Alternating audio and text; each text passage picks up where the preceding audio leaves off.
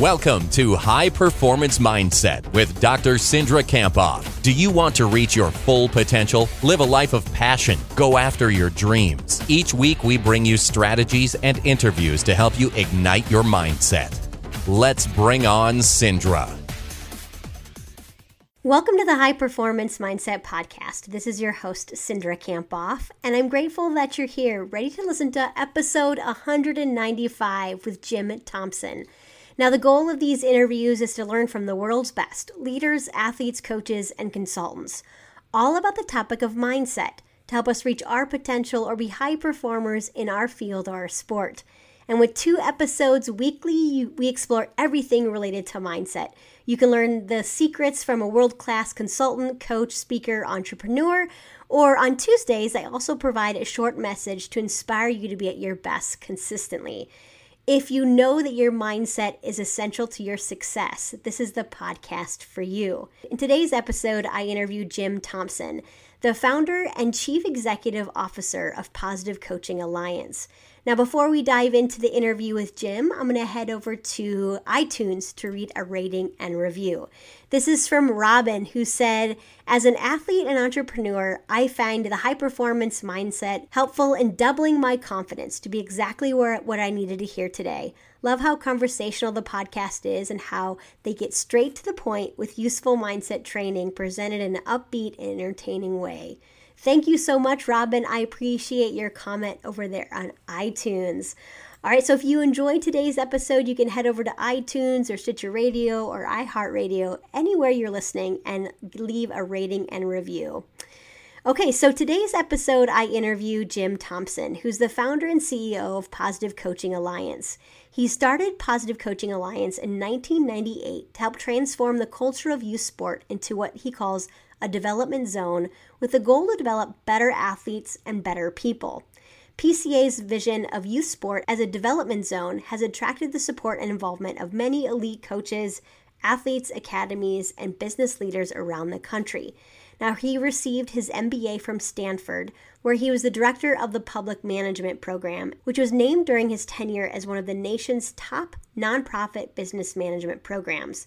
He's written nine books on youth sport, including the one we talk about today, which is called Elevating Your Game.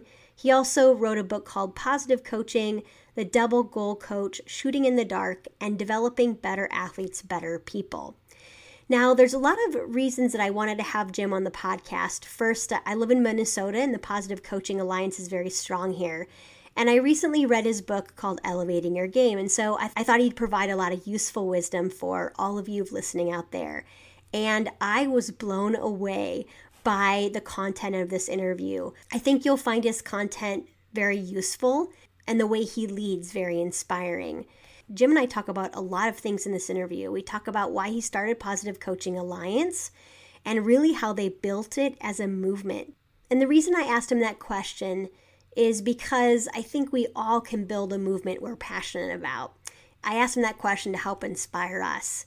We also talk about how we can fill our emotional tanks and how we can fill the tanks of others. He talks about his concept called the elm tree of mastery. We talk about the magic ratio of positive to negative comments, the best way to respond to ensure other people know that we have their backs, and why psychological safety is important to develop as a leader. I know personally I became a better parent and leader after this interview. And a few of the things that we talk about really hit home in terms of my parenting. My favorite part was when he talked about how we need to relentlessly love our children regardless of how they perform. This was important to me because right before I interviewed him, my son was playing at uh, the state championship as an 11 year old in the Target Center, which, which is where the Timberwolves and Lynx play. So that was important for me to remember. And then he talked about this magic ratio of, of five to one positive to negative comments. And he said the best way to ensure that our people know that we have their backs is to say things like, I see you, I got your back, and I'm here to help you. So I think you're going to love this interview with Jim Thompson. I'd encourage you to leave a comment, a rating, and a review, and let us know what you thought about the podcast. Jim and I are also on Twitter, and you can head over there and you can join the conversation there. I'm at mentally underscore strong, and Jim is at Jim Thompson 18. All right, let's bring on Jim. Welcome to the podcast, Jim. I'm excited to talk with you about Positive Coaching Alliance. How is the weather there from Mountain View, California? It's a beautiful day. It's about 70 degrees, blue skies, fantastic. That sounds wonderful. well, um, I'm looking forward to talking to you a little bit about your journey, Jim, in terms of like starting the Positive Coaching Alliance and where you got the motivation and your decision to do that, but also like learning more about the work that you're doing right now. So, to start us off, tell us a little bit about your passion and what you're doing right now. Yeah, so I've been passionate for many, many years about the ability to help people reach their potential. I started in your neck of the woods, really, in Minnesota. I, I got a job as a teacher aide many, many years ago in a school for emotionally disturbed behavior problem kids. These were very troubled kids and very hard to handle, and uh, they were bussed into a special school from all around the city. And I was hired as a teacher aide and given incredible training by the principal Shirley Pearl and the social worker Don Chalman, who were way ahead of their time. Nobody was talking about organizational culture in those days, but they created an organizational culture in that school of relentless positivity. Mm. And I saw these very troubled kids get better and go back to their regular schools. And we worked with the principal and the teachers at those schools to continue the relentless positivity. And that got me excited about the human potential. So uh, I've been, I met my wife there, we got married. We both were teachers in Wyoming for a while, worked in state government, came to business school at Stanford. And it's always been about how do you, how do you get the best out of people. Oh, awesome. And at what point did you decide, you know, Positive Coaching Alliance and that you wanted to start it? Was there something that triggered it? Well, the the combination of my experience at this school called the Behavioral Learning Center, and my experience a few years later when my son Gabriel started first grade and, and started playing youth sports, and I would go to his his games, and man, there was just so much negativity, so much yeah. unhappiness. And I grew up in North Dakota in in what I call the golden age of sandlot ball. You know, not a lot of adults involved, just kids getting together and playing basketball all day long or playing baseball or softball all day long until we had to get go home and get something to eat. So it was kind of a shock to see how much unhappiness there was around baseball and soccer and basketball. And that really got me uh, going. The, the first year of business school at Stanford was very demanding. And I, plus, I didn't really have the idea of wanting to coach. But then when Gabriel started playing sports and I would go to his games, the bug, the coaching bug came back or came to me. Wow. And the next year, when I was a second year student at Stanford Business School, and I wasn't worried about flunking out anymore. and I decided I want to try coaching his teams. And so that's, he's 40 years old now and he was six wow. then. Been doing this for a long time. I think that um, there's a lot of need for what you're doing, and there's continues to be a need. I think maybe even the need will get more, you know, higher. Like the demand will be stronger because there is so much negativity, and young kids can experience a lot of pressure. So you started Positive Coaching Alliance in 1998. Is that correct? Yeah, I um, I coached my son in baseball and basketball, and then I wrote a book, Positive Coaching: Building Character and Self-Esteem Through Sports. Then I got a job. I was working, by that time, I was working at the Stanford Business School, and I got a, a coaching job coaching girls high school basketball at Fremont High School in Sunnyvale, California, not too far from where I am right this moment. And that caused me to write another book called Shooting in the Dark Tales of Coaching and Leadership. I was co teaching a class on leadership at the Stanford Business School at the same time I was coaching this high school girls basketball team. And Shooting in the Dark is, is really the intersection of the leadership class I was co teaching and the basketball team I was coaching. And then, you know, just um, at a certain point, oh, I, I was uh, appointed to a national task force on building character through sports. Okay. And because I was a writer, I was given the task of writing the final report for this task force, which met in Washington, D.C. And I, I'm on the airplane on the way to the very last meeting of this task force, where the report that I drafted will be adopted And then I realized it would be put on a shelf. The task force had gone away.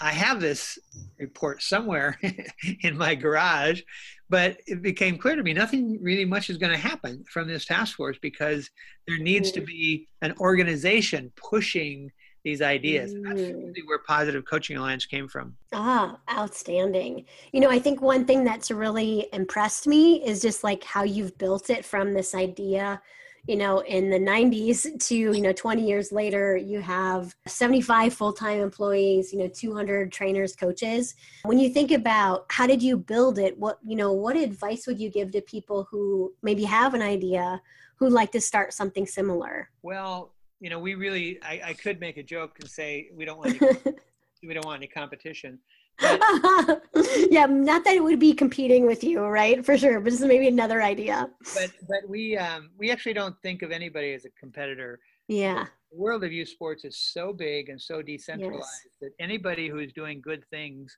mm-hmm. want to support and collaborate with. But they're they're sort of thinking about if you do want to start an organization and have an impact, the first piece of it is to get to get credibility. Like and for that mean, why should there lots of organizations get started every year? Why should anybody pay attention to your organization or to my organization? Well, that it helps to have credibility there, and having a vision of what you're trying to change really makes a difference. So for us, you know, the fact that Phil Jackson and people like him have become part of Positive Coaching Alliance because they they like the vision when I first met Doc Rivers, who's now the coach of the Los Angeles Clippers, he embraced PCA right away because he had four kids who all played Division One sports and they had some good experiences and some bad experiences. So that first piece is the creative vision that will get people excited. Hmm. The second is to develop a program. Like, okay, we got the vision that's exciting to people, but do you have a program that that improves things, a program that works? And we worked really hard to develop the, the workshops and the, the various tools and frameworks that we have to help not just coaches, because we take a systems approach to youth sports, but help leaders, coaches, parents, and athletes get the best out of sports. So you have a program that works, and then you need to have an organization that can deliver it. You know, if you're one person and you're doing some workshops in your town, that's fantastic but that's not going to change the culture of youth sports. So right. we had to figure out an organization that would allow us. And this this, hmm. this year we will do 3,000 live workshops around the country. So we had to develop an organization that could deliver that. And then the fourth piece is when you're trying to change a, a major institution like youth sports, you need to have a movement. You need lots and lots of people involved. And so that's one of the things we're trying to do is create a movement of people who mm-hmm. feel so strongly about what U sports could be like that they yes. help make it so. Outstanding. So when you you know describe you know that phil jackson is kind of believing in this vision of pca like tell us about this vision. Maybe the same way you tell phil it. Yeah so our tagline is better athletes better people. And that's what youth sports should be. We we did an analysis when i first started this like what's the problem? You know we we see the symptoms. We see kids dropping out of sports. We see you know, I had a I had a kid on my son's team, actually, uh, not the team I was coaching, but he had trouble hitting a ball off a tee because he was so nervous. His dad was putting so much pressure on him. So we see the these symptoms, but the question is, what's the source of the problem? Mm-hmm. And identified early on that the source of the problem is a win at all cost mentality that comes from an entertainment sports culture. If you're an entertainment business, you're a business, you're trying to make money. And the only way you can make money if you're an entertainment business is by entertaining people. And if you're a sports entertainment business, then the way you entertain people is by winning games. So it it becomes a, a win at all costs thing.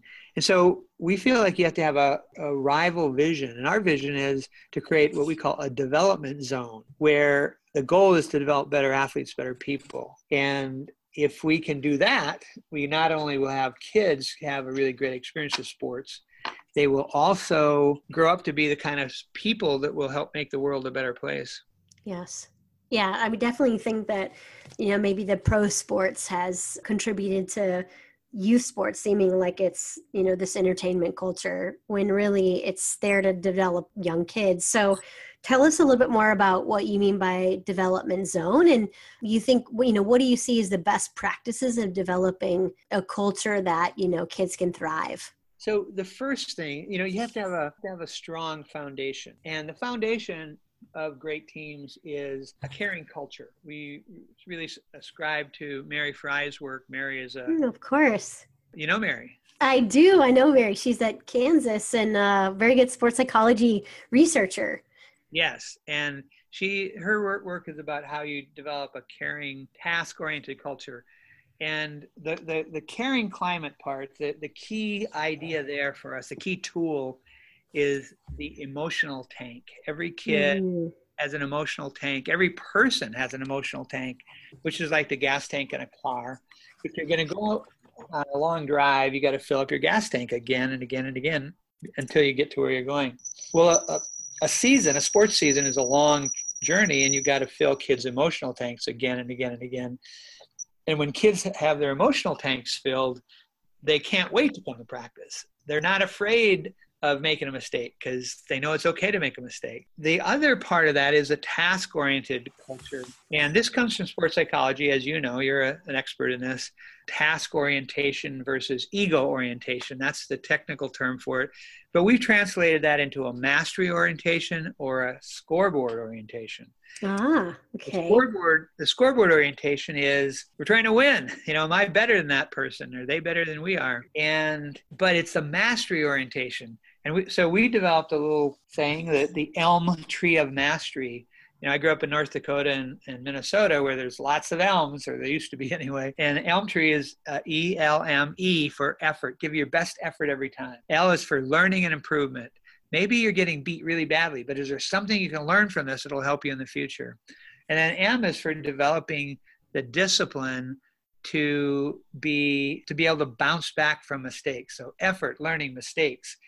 And when you focus on that as a coach, it takes the pressure off kids because the one thing you cannot guarantee in a competitive environment is you can't guarantee that, that you're going to win. The other team is trying really hard to win. Uh, yes. Uh, also, I was at an event we uh, our PCA Arizona chapter did a couple of weeks ago, and Dick Tomey, whose son Rich Tomey is the executive director of PCA Arizona. Uh, his dad, Dick Tomey, was football coach at Hawaii and San Jose State and uh, University of Arizona and he said, you know, it's really hard to win a football game because that other team is doing everything they can to win the game also. Yes. can't control that. What you can control is you can control your effort. You can you know, you can keep going even though you're getting beat. You can improve you can have a teachable spirit so you're learning and, and we say be a sponge and you're just sucking up everything you can that will help make you a better athlete and a better person. And then when mistakes happen because there's the inevitable setback, especially when you're playing a team that's trying to beat you. Uh, you're going to have setbacks, but can you rebound from them quickly? So those are really the foundation. And then the third piece, besides the emotional tank, filling emotional tanks and creating a, an, an elm tree of mastery climate where you're trying to get better and winning is a byproduct of that. And then the third piece of it is kids want to be part of a team that does things the right way. So we developed the, the roots of honoring the game, where roots stands for respect for the rules, your opponents, the officials, your teammates, and yourself. And of those, the most important one is the self. I tell players, I don't want you to honor the game because I want you to honor the game. I want you to honor the game because it's important to you. Absolutely. And you know, Jim, when you I like I like the concepts. When you, you know, I go back to like what you said about a caring task oriented culture. What do you see like the best coaches do in terms of the caring piece? Can you maybe tell us some some best practices there? Absolutely. There's a there's a statement that's been thrown around in in sports for years and years and years. They don't care how much you know until they know how much you care. Mm-hmm. And when I started digging into that, I discovered that that was first said by a very interesting person. It was President Theodore Roosevelt. He said, They don't care how much you know until they know how much you care. And it's become almost a cliche in sports, but it's really true that we say to coaches in our workshops if you want the, your players to commit to you, as a coach, to the team, and to your sport, then they've got to feel connected first. They've got to feel connected to you. They've got to have a relationship with their teammates, and that is that has to be done first. They're they're not going to be able to learn as much as they could in terms of skills. They're not going to be able to learn as much in terms of character lessons if they're not in that environment where they are connected. And you know, I I don't know if you've had a chance to see the new movie, the documentary about Mister Rogers called "Won't You Be My Neighbor." Uh, I haven't, but it sounds wonderful. It is fantastic. Everybody I talk to, I say, go see this movie. He's been a hero of mine for a long time, and and his statement, his main statement was, "It's you I like, and I like you just the way you are." And kids need to hear that. They need to hear, "I like you. I like you the way you are. I believe in you. We need you on this team. We can't be the best we can be without you. We need you." And then one of our most powerful tools is something we call you're the kind of person who statements. So let's say that your one of your players has a chance to make the winning play and blows it and you end up losing. And you can have this kind of a conversation with them and it's very, very powerful. You can say, you know, I'm sure you wish you had made that play, but one of the things I like about you is that you're the kind of person who, Hmm. and fill in the blank, who doesn't get discouraged easily. You're the kind of person who is willing to take the shot. A lot of people would have been so nervous they wouldn't have even wanted to take the shot. You're the kind of person who will bounce back from it. And the kid, the first time this the kid hears this, they might think, I am. That's the kind of person I am. But you're building their their sense of their identity and who they are. absolutely. And their confidence in themselves, right? That they can, you know, that they can next time make it, or, you know, next time they can take that shot and they're not scared to take it. Absolutely. Yep. Mm. Mm, I like that. So you're the kind of person who, and you know, one of the things that first got me introduced to Positive Coaching Alliance is I read your book, Elevate Your Game, or Elevating Your Game. And one of the things you guys talk about in there when you're discussing the emotional tanks, you talk about like this magic ratio of five to one, you know, five tank fillers for each criticism. Kind of tell us about that and maybe how this connects to this this caring culture. Absolutely. Yeah. There's been a, a, little bit of research around this that, you know, there's actually a book, Teresa Amabile, I think is the author, she and her husband. It's called The Progress Principle. She's a Harvard Business School professor. And she found that the, the most important motivator in a job is that people feel they're making progress in an important task. That, that feeling that you're, you're making progress, you're getting something done.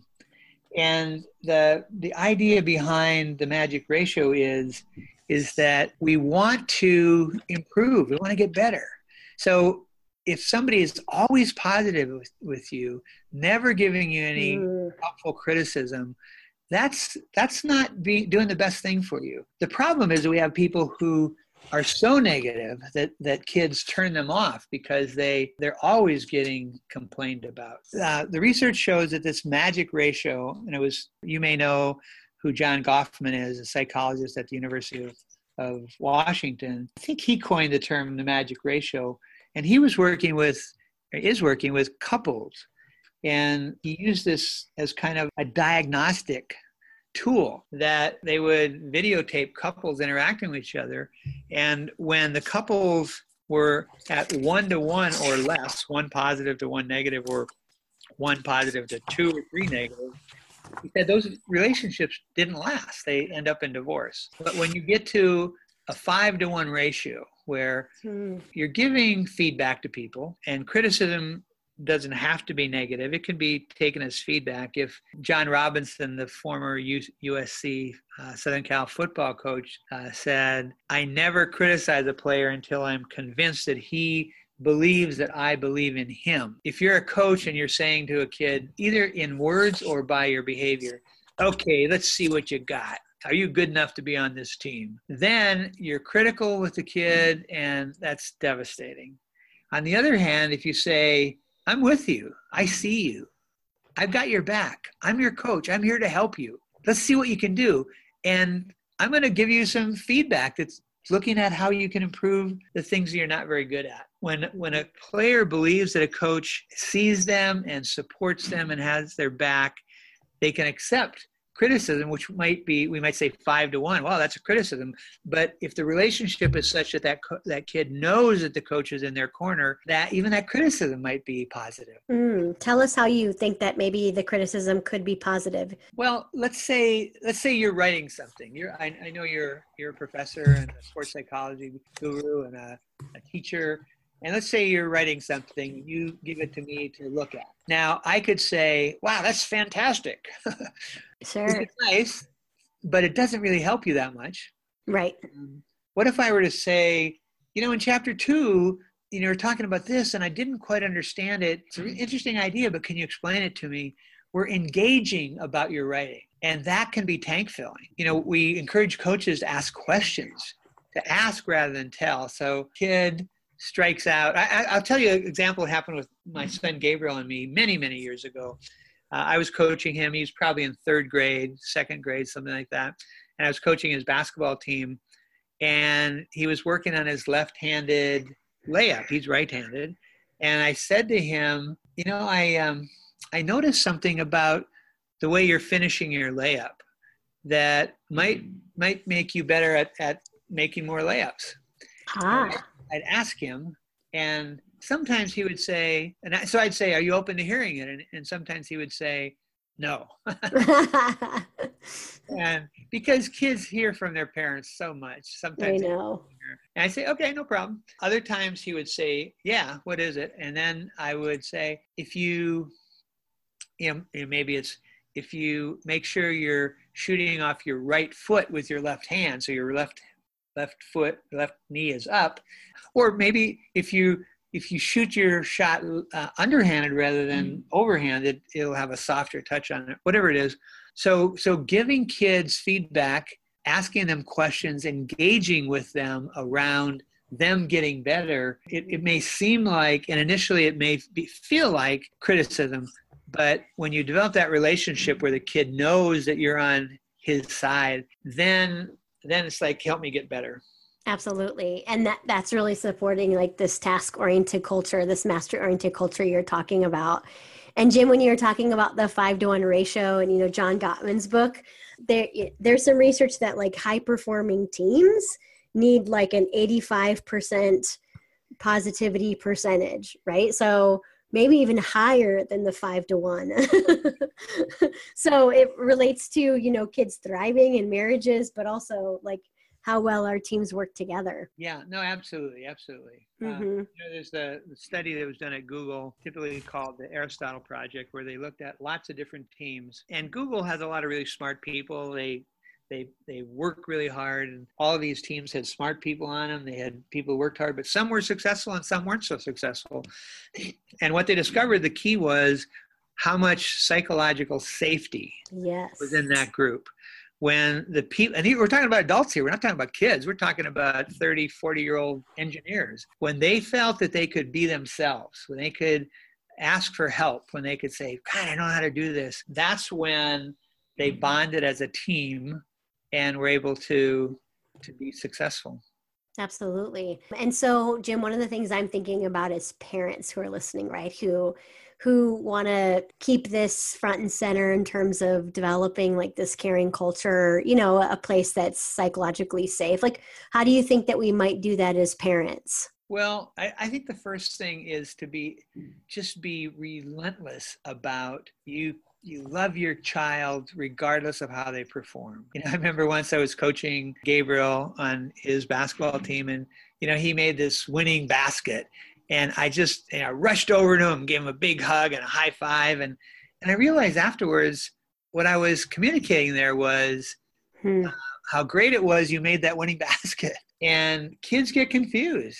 Sometimes parents we want our kids to be successful you know, we're worried. I don't want my kid to grow up to be a bum, and you know, I want him to be successful. And we're so nervous that you know sometimes it it, it really backfires. So to to say to the child, I um I just want you to know I love watching you play. I, I'm I'm looking forward to coming to the game today, and I want to be real clear about this. I don't really care how well you play. I hope you do. I hope you play well. I hope your team wins, but I love you no matter what. And the game's over. We're going to go out and get ice cream or, or whatever. And how you do has nothing to do with whether I love you or not. I, you're the most important thing in my life. And that's not dependent on whether you make the winning basket or not. Mm, it's such a powerful statement, right? Because then that does symbolize like love unconditionally. Absolutely. Yeah. Mm-hmm, mm-hmm. You know, I think about, Jim, like some of the things that I see when I watch sports where young kids are get frustrated really easy or blow up, right? Maybe they have anger issues or maybe frustration with the officials. Like where do, where do you see that coming from just like within our culture and within youth sport? Well, we have a um, winner take all culture we have a perfectionist culture. It's not unusual for kids. I think kids need to be taught that it's okay to make a mistake. Mm-hmm. When I first started coaching, my wife, my wife was first grade kindergarten and first grade teacher, and uh, she took a workshop from Sister Grace Pilon, a, a Catholic nun. Sister Grace has passed on now. This is many years ago. She developed something she called the workshop way. And my wife took us right after we got married in St. Paul, Minnesota. She took a like a two or three or four week seminar with with Sister Grace. And one of the things that Grace Pilon did was she'd say she'd ask kids, "Is it okay to make a mistake?" And the kids would say, "No." ah. And she'd say, "Actually, yes, it is. Only people who are smart, only smart people can make mistakes." Can a dog make a mistake? No. Can a rabbit make a mistake? No.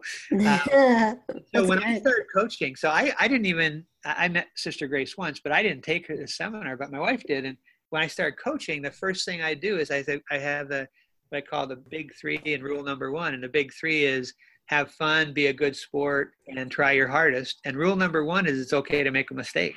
Yeah. Kids believe in deep in their soul that it's okay with you, their coach, if you make a mistake, or you, your parent, if they make a mistake, then they are liberated. They are freed to, to be aggressive because perfectionism doesn't lead to perfection. It leads to procrastination. It leads to I, denial. It's like, I've got this big test coming up on Friday. I don't, or, or let's say I've got a, an essay I have to write and I just feel like it needs to be perfect. Well, that doesn't cause me to start working on it early. That causes me to think, man, I can't be perfect. So, and it's not till Friday. This is Monday. I'm not going to work on it today. and then it gets to be Thursday night and like, oh my God, okay, I got to do it. So perfectionism is really, uh, it's really a little bit of a curse. Yes. Yeah. And Jim, one of the things I'm thinking about is, you know, how to help athletes let go of the mistake or move on or bounce back is another way that you described it. Do you think this is something that we have to continue to repeat? I just think sometimes, even with my kids, right? You know, it's like they need to be reminded of that quite frequently. So, what do you think the the best way is that we can approach this as coaches and and parents? Well, so we developed a mistake ritual. Flushing mistakes is one. You you you're the coach, and you have a player out in the softball field, and she scoops up the grounder and throws it over the first baseman's head, and then she looks at you, and you make a flushing motion with your hand because we developed this a team mistake ritual. Is it okay to make a mistake? Yes, it is. The John Wooden, one of the greatest coaches ever said the team that makes the most mistakes is going to win because I wanted, I need to explain that. I wanted doers on my team, people who are going to push the action. And when you're aggressive, you make more mistakes, but you actually win more that way. So we're going to have a team mistake ritual. And I like flushing mistakes, like you make a flushing motion, like you're, flushing a toilet. It can be no sweat. You wipe it off your your uh, forehead. It could be brush it off your shoulder. I one of my favorite mistake rituals. I did a workshop many years ago, and there was a coach there who worked with hearing impaired kids. Okay. And she, her, in fact, why don't you do this with me over the phone? Perfect. I'll do it. We'll hope that people listening to this will too. Link your your index finger and your thumb, and then link it with your other index finger and your thumb. So you got two rings that are you're holding together. Okay. And when when you see a player make mistake, and these players couldn't hear, so they look at the coach and you open your hands wide and you let it go, which is uh-huh. that's the American Sign Language for let it go. And so that's the mistake ritual she used with her hearing impaired players. And some coaches have great success by asking the players, what, what mistake ritual would you like to do? This is something we can do. We can create our own mistake ritual. But the goal is to, when you first make a mistake, if you're you know been raised as a perfectionist you're in the, the society we're all in going doing a mistake ritual like let it go or flush it is you're going through the motions you don't really believe it but as you keep doing it and your coach does it for you and your teammates say, hey, flush it. Most important play is always the next play. Get ready for the next play. Eventually you develop the the brain muscle that allows you to have you know just so much mental toughness that you actually can flush that mistake and then focus on the next play. Absolutely. And it might take some time. It might not be like the first time you do it that you can let it go, but repeating that action or that phrase is key. Yes. Yeah, for sure. Physical, physical motion uh, as well as the, the, the words. One of the things that I know you talk about within elevating your game, and that's kind of central to PCA, is this idea of like the triple impact competitor. So, can you tell us a little bit about that, Jim? Like what that means and how it's connected to some of the things we've talked about so far? Yeah, one of the books I read when I was starting PCA was by Peter Senge at MIT. It's called the fifth discipline. And he talks about one of the fifth, the five disciplines is mental models. He talks about how mental models determine our behavior a lot of the time. And I realized it often it determines our behavior and we're not even aware of it. So I think of a mental model as as often a subconscious job description. And I realized the mental model for coaches was win at all cost. And so we created this this model, the double goal coach, winning life lessons, better athletes, better people. And then for athletes, we created the triple impact competitor. Elevate yourself, elevate your teammates, elevate the game and the larger community by the way you way you handle yourself, the way you live your life. And you know, there's two ways you can get people to change, uh, at least two. One is punishments and rewards. Like you do what I want you to do, and I'll reward you you don't do what I want you to do, I'm going to punish you. And they work short term, but the rewards are expensive and they wear off. Punishments make people angry. The other way, Jim March, who is a professor of mine at Stanford Business School and one of the great educators in the world, said the other way, the better way to get people to change their behavior is have them change their identity, change their sense of who they are. So we're working very hard to get coaches to help athletes begin to think of themselves as triple impact competitors who elevate self, teammates, game, larger community. And we coined this new term. It sounds like an old term, but it's really a new term elevator with an ER, not OR. Okay. It's a new term, a new identity, new term for a new identity. So, and so what is an elevator? An elevator is somebody who, in whatever situation they're in, you're looking around and saying, how can I make this better? How can I elevate this situation? And, and if we can get kids to think of themselves as triple impact competitors or elevators, they're going to try to live up to that. And that would be very good for our society. Absolutely. And so I'm thinking elevate teammates might be that you, you know, encourage them, that you build them up, elevate the game, respect the game. Tell us about like what does elevate yourself mean? How do you see that? Well, we one of the, the, the frameworks or tools we have uh, we call uh, double vision or window versus mirror. And the idea is that when things go well, even if they go well because of you, if you're the main person who made things go well, you're looking through a window and you're looking around and saying, and, and sharing credit, you're saying, wow, in the third inning, you know, Billy made this incredible play. You're looking through a window when things go bad, even if it wasn't your fault, you look in a mirror and you say, what can I do to get better? So the, the one of the ways to elevate people is by sharing credit and taking blame. Uh. And imagine if you have a whole team of people doing that. So people, everybody is looking around and and sharing. We we had a staff meeting today. We got we had uh, all of our staff around the country uh, every two weeks on a phone meeting, and we start with the first five or ten minutes with appreciations and triumphs. And people thank each other for helping them get a project done or uh, congratulate them on an accomplishment. And and that that fills that fills their tank. So think about a, a, a team or an organization where everybody is trying to elevate each other and, and think of just what you could get done the, the amazing accomplishments you could have then hmm.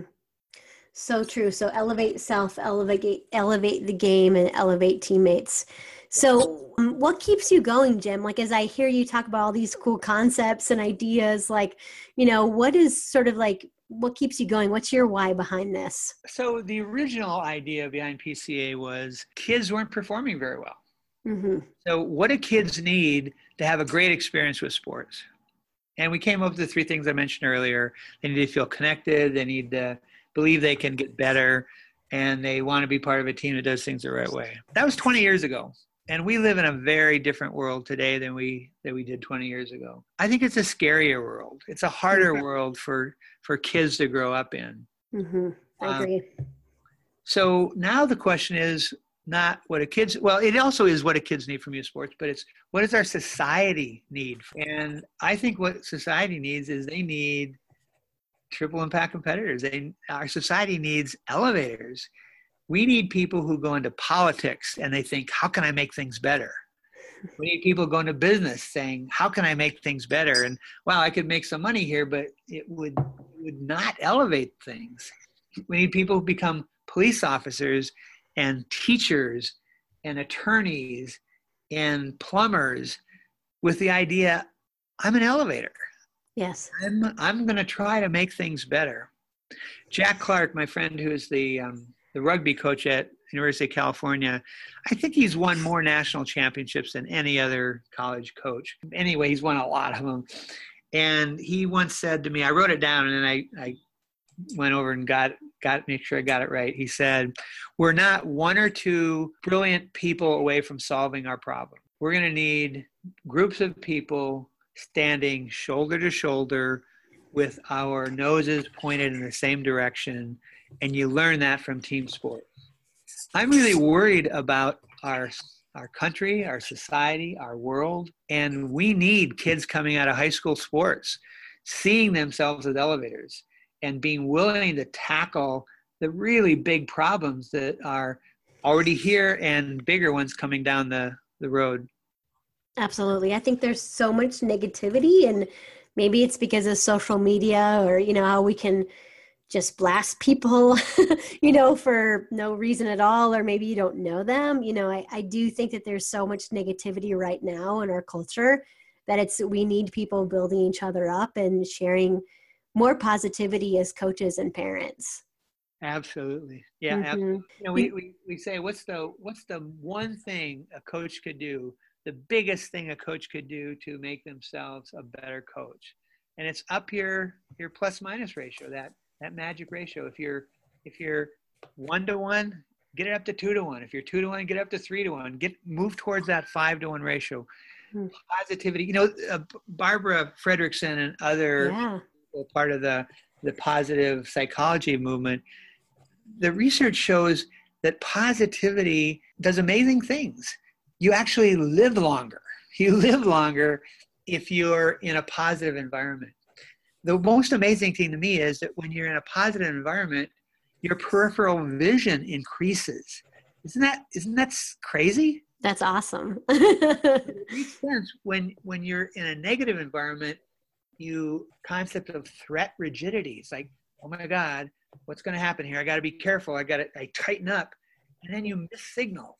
Whereas if you're in a positive environment, you're you got a soft focus instead of a narrow hard focus, and you're you're looking around, you're taking in things, you're more open to people. Life is better with positivity. Yeah. And you know, what about those people who are listening, Jim, who say, oh, I, I don't know if I could get to that five to one or like what if the five to one is just cheesy, right? like like, you know, what would you tell us in terms of what we should say in that five to one besides just like good job, right? Because that's not very specific how do kids know what you're complimenting them on you know like what what do you think about the quality of that five to one you know uh, adults often have self-esteem issues with kids Yeah. Uh, you know, we think about kids being nervous around adults, but when you're a coach or a teacher, when I'm a coach, when I started coaching high school girls basketball, I was very nervous. Are the are the girls on the team going to accept me? I didn't. I tried not to project that, but it's like it's really important for me to be a good coach. And what if what if they don't like me? So the the idea of uh, I lost my train there. What was your question, Cindy? Oh, so my question was like, what do you think about the quality of that five to one? You know that it's more than just good job. I'm I'm guessing, right? So, what do you think about like for those people who might be kind of just struggling with like, I don't know if I can do that five to one, or what does what does that five to one sound like? Yeah. So so one of the things I really wanted to to do as a high school coach was to introduce visualization.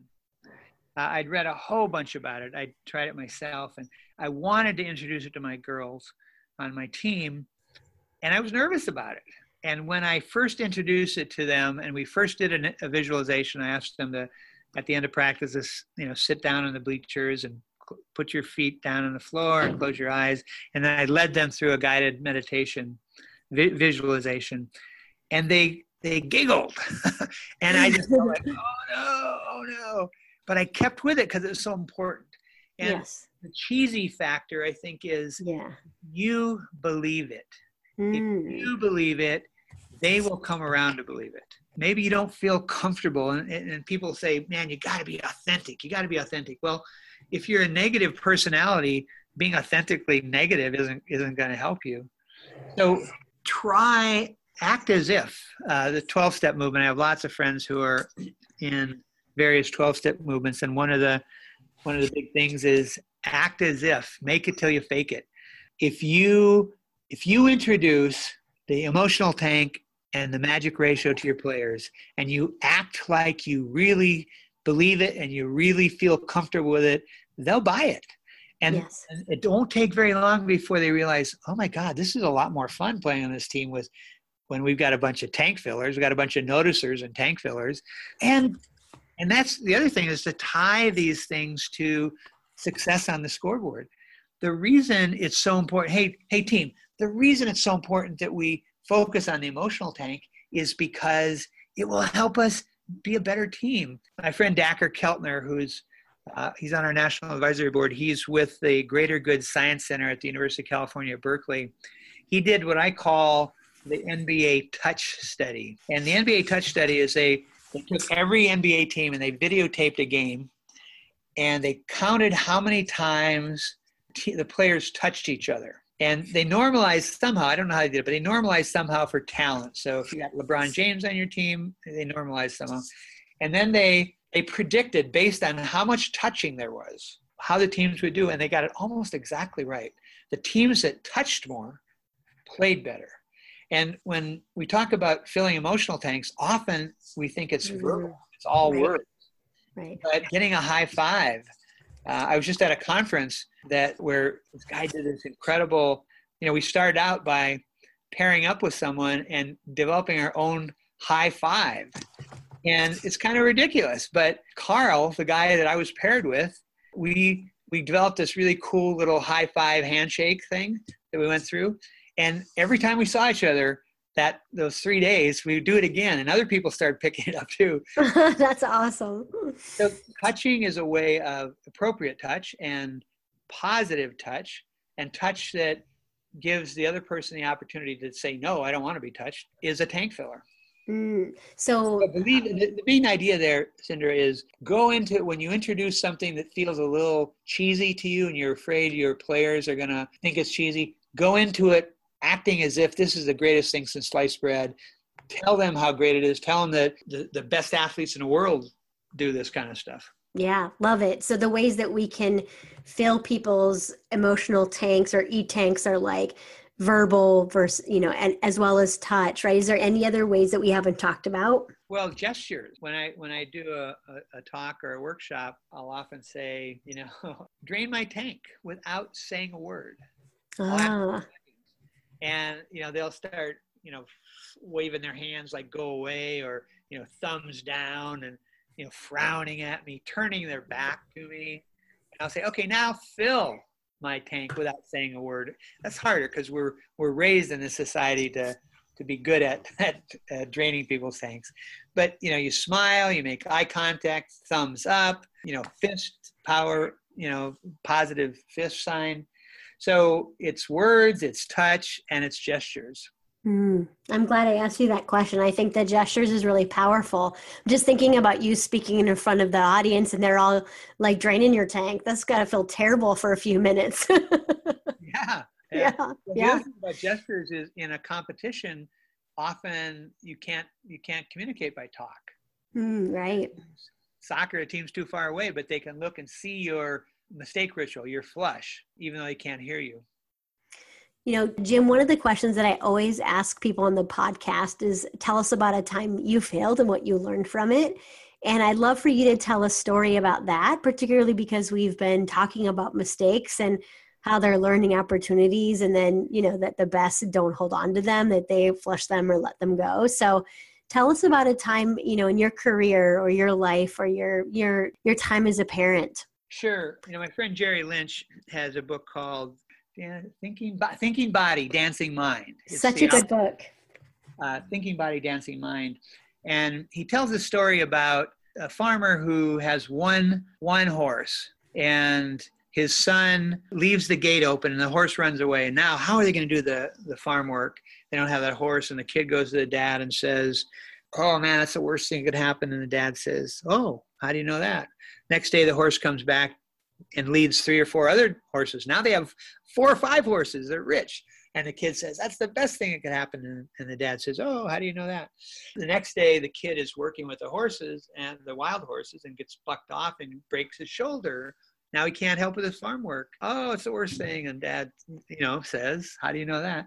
The next day, the you know, the emperor's uh, army comes through and they take up all the able-bodied young men. They don't take the son because he's injured, and he says, "Oh, that's the best thing that happened." And I had a mm-hmm. situation where I was working for the Oregon Department of Energy in Salem, Oregon, and I was ready to do something else, and I applied for a job with the federal Bonneville Power Administration. And it would have been, a, we would move to Portland. We wanted to live in the bigger city. Would have paid more money we'd have been able to i'd had more authority and power to uh, and money to do energy conservation projects with. And i ended up not getting the job. And i think about that if i had gotten that job and I, I probably thought at the time god this is the worst thing that could happen. I didn't get this job. If i had gotten that job i probably wouldn't have applied sure. to the business school at stanford I would we wouldn't have gotten in. We wouldn't have moved to California. I wouldn't have exposed all these ideas. I wouldn't have started Positive Coaching Alliance. And if you have a minute, I, I can tell you a version of the story from Steve Kerr, who's now the coach of the Golden State Warriors. In high school, he had a Division One scholarship offer from Gonzaga University, up in. Um, yes, I'd love for you to do that. And he um, he went up there for a visit and he thought it was all taken care of and so but he got there and they, they said we want you to work out. So they got him some some gear and and he's working out in a gym and there's this player that he has never heard of before and this guy is wiping the floor with him. He's just impossible to stop him and he can't score on the guy and they withdraw the scholarship offer. Well it turns out that was oh, john oh, wow. It was John Stockton before anybody knew who John Stockton was. John Stockton, who's a Hall of Famer in the NBA. And they withdraw, withdrew the scholarship offer, and Steve Kerr comes home devastated. He's a high school kid, but he's playing in some summer tournaments. And Lute Olson, the, the coach at the University of Arizona, sees him. He needs a three point shooter, and he has a scholarship. And so he offers him the scholarship. And Steve says that if he, he believes if he'd gone to Gonzaga, he never would have made it to NBA. So what seemed like the worst thing turned out to be a really good mm-hmm. thing because he played with other NBA quality people. Now Gonzaga has has put a lot of people into the NBA, but Steve feels like that, it was really a good thing that he got turned down by Gonzaga, so he ended up at Arizona. So uh, that's how I try to think about mistakes. It's not easy because when you really want something and something's really important to other people and, and you screw it up, it seems like the worst thing that can happen. But my not getting that job with the Bonneville Power Administration, I don't think there would be a positive coaching alliance right now. Yeah, one of the things I was thinking about as you were talking about those stories, Jim, was just how like it's similar to how I try to see mistakes and just difficulties in general that you know they're happening for me and not to me that they're like happening in some way for me to learn something or gain insight or move me onto the path that I'm supposed to be on. You know, I was at the Boston Marathon bombing and it was really really tough, but it woke me up to my fire and to my life, you know, and I've done a lot of different things since then because I was there. So I like the perspective of what you said of, you know, what seems to be a mistake is actually kind of the best thing. It often is. It often is. We, uh, the, the, takeaway for me is we don't know what's good for us a lot of the time. Hmm. Absolutely. So, as we wrap up, Jim, tell us about what you have going on. You know, what products or services uh, could we use in terms of the Positive Coaching Alliance? Just tell us a little bit about how we might be able to follow you and get involved in some of the things that you're doing. Sure, absolutely. We have two websites positivecoach.org, which has a lot of information, but we also have a website which is the PCA pcadevzone.org and that stands for Development Zone. So PCA Dev, D-E-V, zone.org. And this is a searchable resource that people can go to with any kind of question they have about youth sports. Let's say you're a coach and the, the parents of your players are driving you nuts. Come to pcadevzone.org and we will help you we've got stuff that can help you develop a better relationship with parents. If you're an athlete and you're not getting enough playing time, come to pcadevzone.org. Um, and lots of videos from, we've got some, we have a, an amazing array of academics. We talked about Dacher Kelt, Keltner and, and Mary Fry, some of the greatest coaches in the world, Steve Kerr and Brad Stevens and Phil Jackson, people like that. And if you have a problem, you have an issue in youth sports, and we don't have something that can address it, tell us that, and we'll go find we'll go find the person who can can give us the answer to on how to deal with that. We have online workshops.